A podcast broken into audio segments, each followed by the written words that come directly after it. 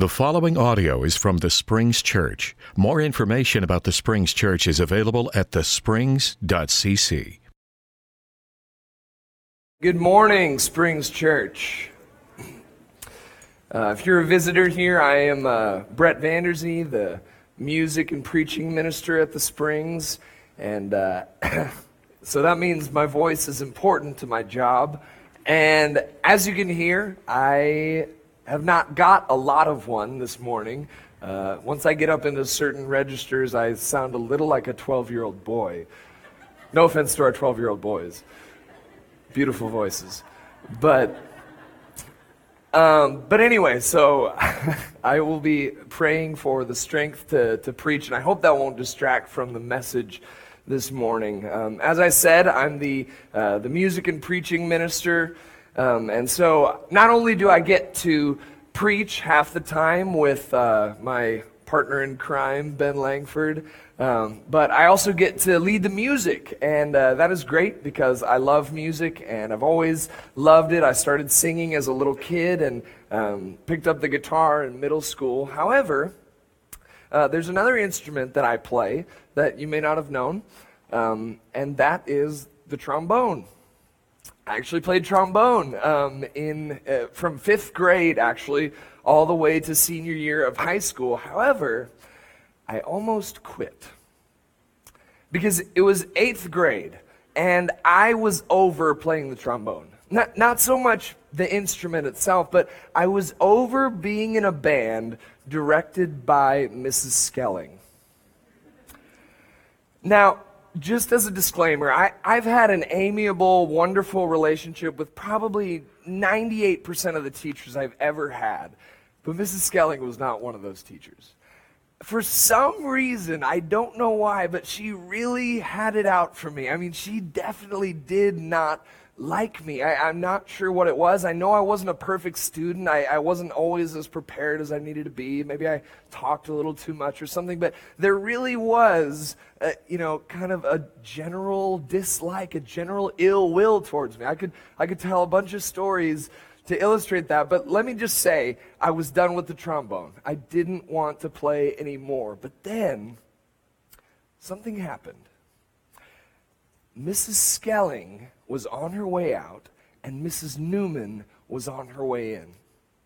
The good news reached me, and, and, and, everything changed for me. Not only was Mrs. Skelling leaving, but Mrs. Newman, who I knew was a wonderful, jovial, talented music teacher. I, I really liked her. I think she liked me definitely more than Mrs. Skelling. So the, the trajectory of my music and my high school career changed in that moment. Something changed. Something happened in the middle of history and changed my view of it.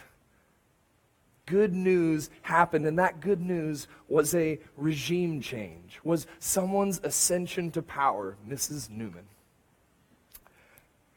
And so last week, Ben um, preached on the first half of Ephesians 1, and, and he did a great job showing us that Ephesians, and our series is titled The Mystery of Us, is this mysterious God's eye view of salvation. That, that it's the view from the eye of London, not just from Oxford Street. It, it's the whole cityscape. And so uh, we got this, this picture of what God's salvation is. We, we got a picture of what salvation is.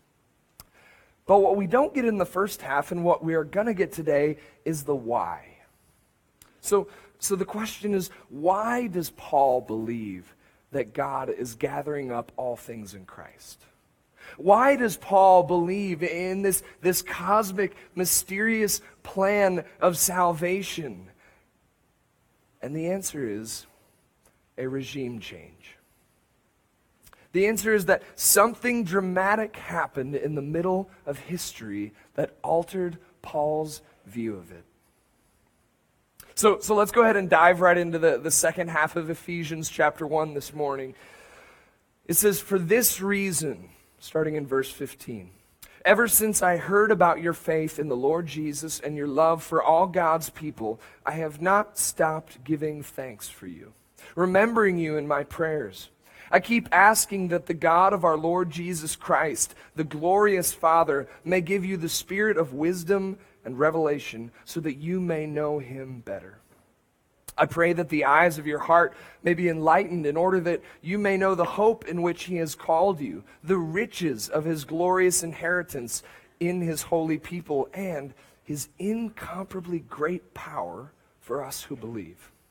That power is the same as the mighty strength he exerted when he raised Christ from the dead and seated him at his right hand in the heavenly realms, far above all rule and authority, power and dominion, and every name that is invoked, not only in the present age, but also in the one to come. And God placed all things under his feet and appointed him to be head over everything for the church, which is his body, the fullness of him who fills everything in every way what an amazing, amazing passage. So, so dense. We, we could spend time on many different parts. Um, but like last week, um, Ben, when he preached 3 through 14 of Ephesians 1, that actually, that whole passage is one sentence.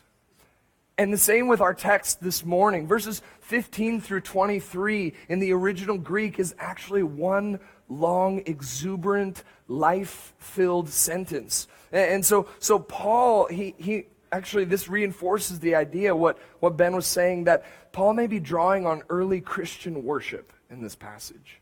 That, that Paul may be drawing on early Christian hymns or liturgy, and he's singing God's cosmic plan of salvation. And so, not only that, his exuberance shows up in other ways as well. Take a look again at verse 19 and 20. He says, and his incomparably great power for us who believe. That power is the same as the mighty strength he exerted when he raised Christ from the dead. So, do you notice how grammatically amped Paul is? He, he is so, so amped in this passage for, for many different reasons, but that incomparably great power Okay, so those three Greek words are, are related to three English words that we have as well hyper, mega, dynamite. God's hyper, mega, dynamite. God's incomparably great power. It, it, it's almost over the top.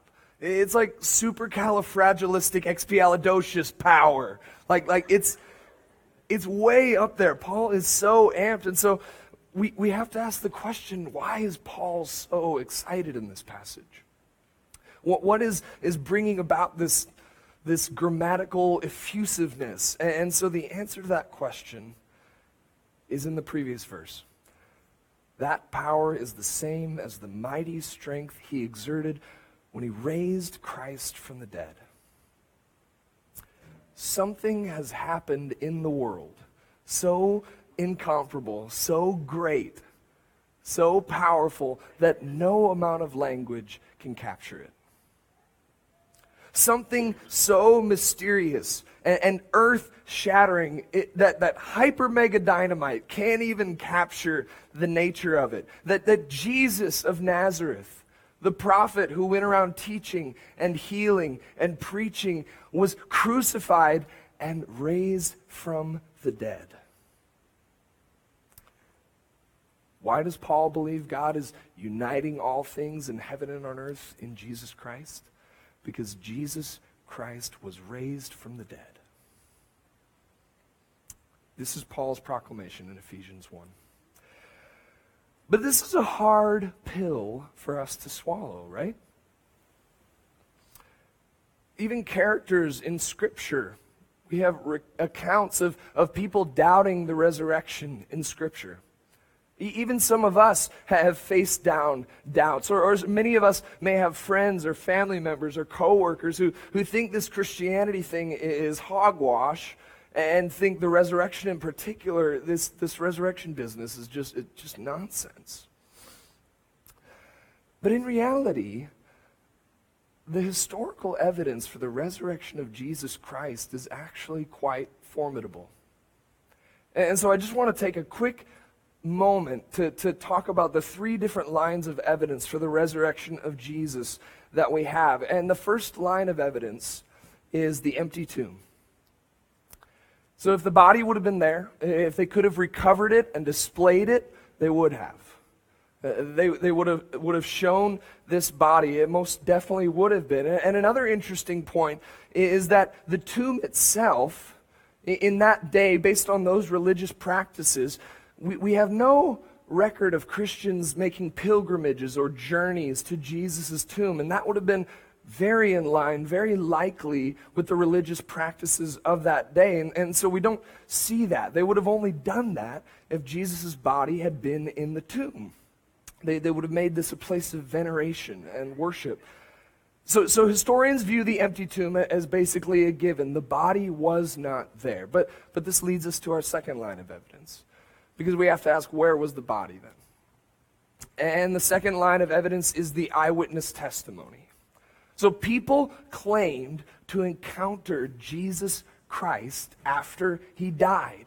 Paul the Apostle writes in 1 Corinthians 15, a, a, public document, a public letter, about 20 years after the event of the resurrection. And Paul is able to say, hey, he appeared to hundreds of people.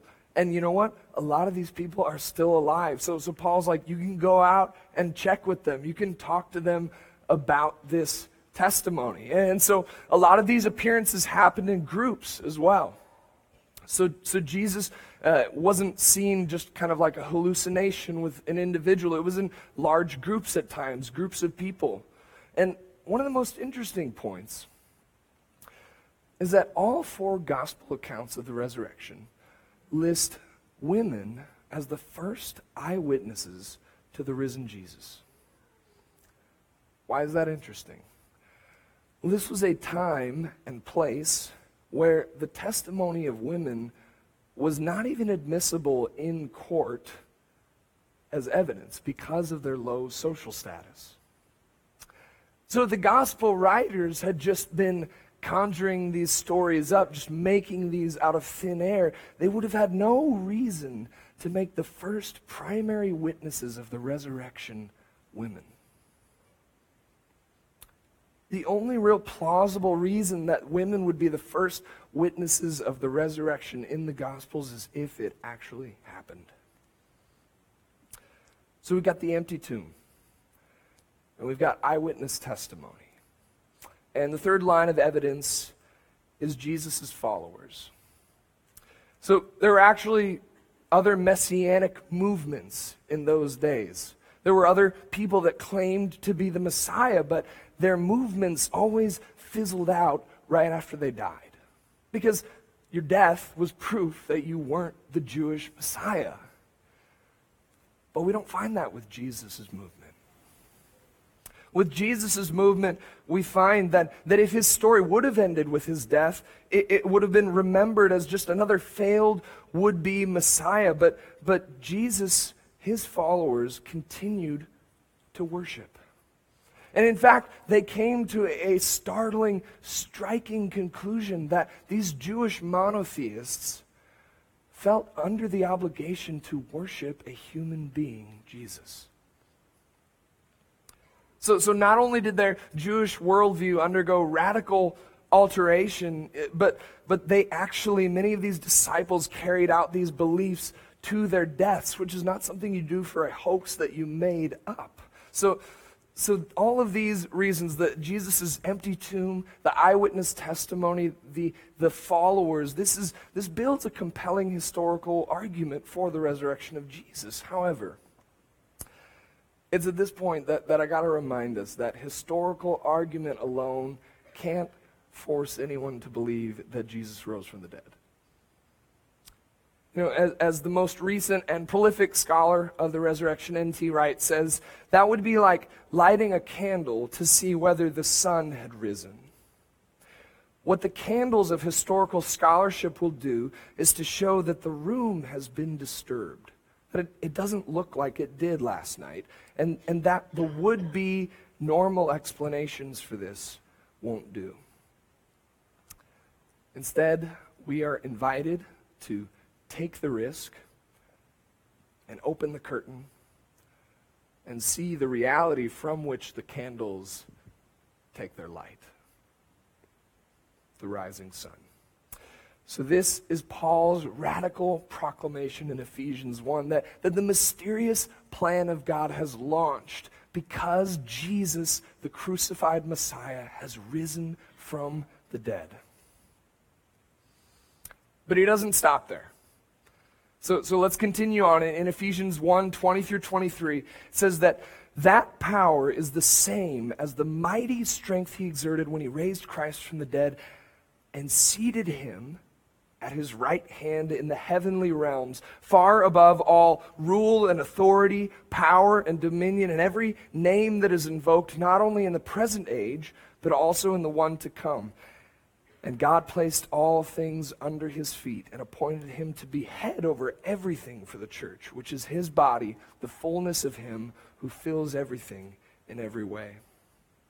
You know, we have a tendency to kind of end the story at the resurrection sometimes. But, but Paul doesn't stop there. And central to Ephesians 1 is the fact that Jesus has not only been raised, but he's been exalted. And so Paul is actually quoting from Psalm 110, which says, The Lord says to my Lord, Sit at my right, right hand until I make your enemies your footstool. So, this is actually the psalm that is most quoted or most alluded to in the New Testament. This was a very important scripture for early Christians because it spoke to the exaltation, the kingship of Jesus Christ. Paul, Paul says that he's been enthroned in the heavenly places. What does that mean? Paul is, he has in mind here the, the ancient Jewish view of the overlap of heaven and earth. That, that heaven is not this distant, far off place, miles or light years away from the earth, but that heaven is God's space, the earth is human space, and that in many ways they are connected. In many ways, they intersect. So, in other words, the heavenly realms is, is a spiritual reality. It's a higher plane where Jesus has been seated at the right hand of the Father. So, when Paul talks about exaltation or ascension, he's, he's not talking about a, a primitive form of space travel. Paul is, is saying that Jesus has been installed at the place of executive power in the cosmos. Jesus is risen and exalted. And guess what? This has major implications for us this morning. This had implications for the Christians in Ephesus, and it has implications for us. So I'm just going to finish quickly this morning with three spiritual blessings that we receive from the exaltation of Jesus Christ. And the first one is new priorities. So in Ephesians 1 18, Paul says, I pray that the eyes of your heart may be enlightened in order that you may know the hope to which he has called you. So when you're called to a new hope, you are also given a set of new priorities. So when a radical event occurs, there's a radical shift in priorities that takes place in the world and in our lives. For instance, a few days ago, we kind of got this forecast of an ice apocalypse, and everybody's priorities changed. I, I, headed to the grocery store on the way home, not to head to the Ben and Jerry's aisle, but to get some firewood, because firewood is, is a necessary thing to keep us alive if our furnace goes out. By the way, grocery store plus icy forecast equals Black Friday. It was insane. It was absolutely chaotic. You probably saw it. But people's priorities changed, not only in where they went, but in what they bought. And so radical events call for radical shifts in priority. And that's what we have in Christ's exaltation. A radical shift has taken place. Life's center of gravity has moved. It's, it's no longer earthly life, but it is the heavenly realm with Christ and God. So, because Christ is exalted, I no longer prioritize consumerism because I don't store up treasures on earth. Because Christ is exalted, I no longer seek the approval of human beings. Because I have the approval of the one who's enthroned in the heavenly places. when we have new hope, we have new priorities, and they're the priorities of God's kingdom. And the second spiritual blessing we receive is a new posture. So, verses 20 through 21, Paul says, That power is the same as the mighty strength he exerted when he raised Christ from the dead and seated him at his right hand in the heavenly realms, far above all rule and authority, power and dominion, and every name that is invoked, not only in the present age, but also in the one to come. Paul says Jesus is above everything, every ruler, power, authority, dominion. And then he uses this phrase every name that is invoked. And the New English translation actually says, every name that is named. And, and Paul is actually using kind of a euphemism here.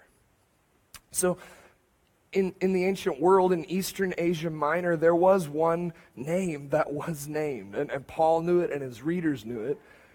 And that was the name of Caesar.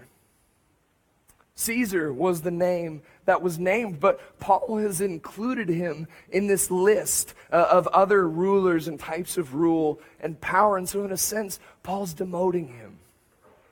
Paul's relativized Caesar as, as one among many. He, he's cut him down to size. And so, this is where we receive our new posture. We no longer bow to Caesar.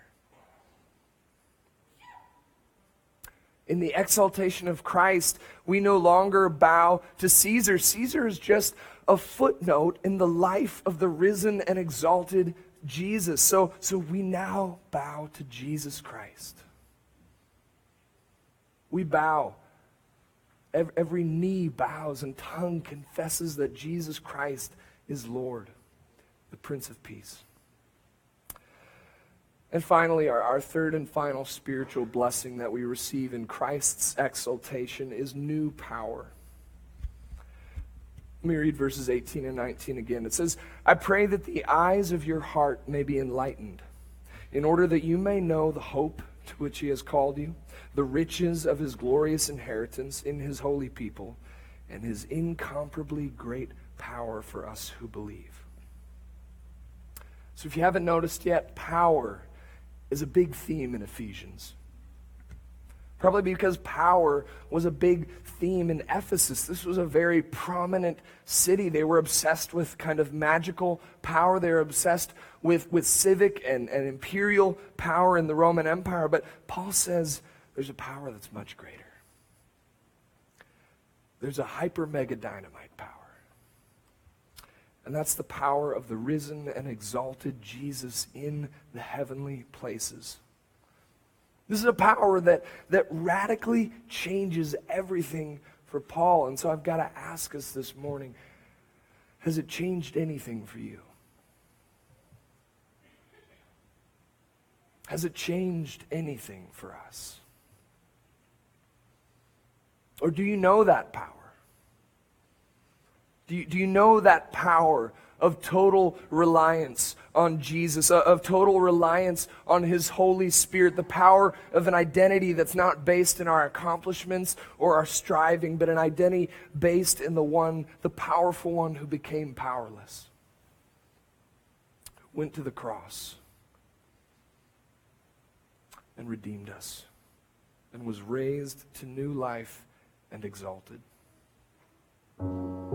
That's the power. That's the power of the resurrection and the power of the exaltation, church. Has it changed anything? It's the only power worth knowing because it's the only power that doesn't involve the selling of your soul, but the saving of it. If you'd like to know more about that resurrection power, I want to invite you to come forward as we stand together and praise the risen and exalted Jesus together.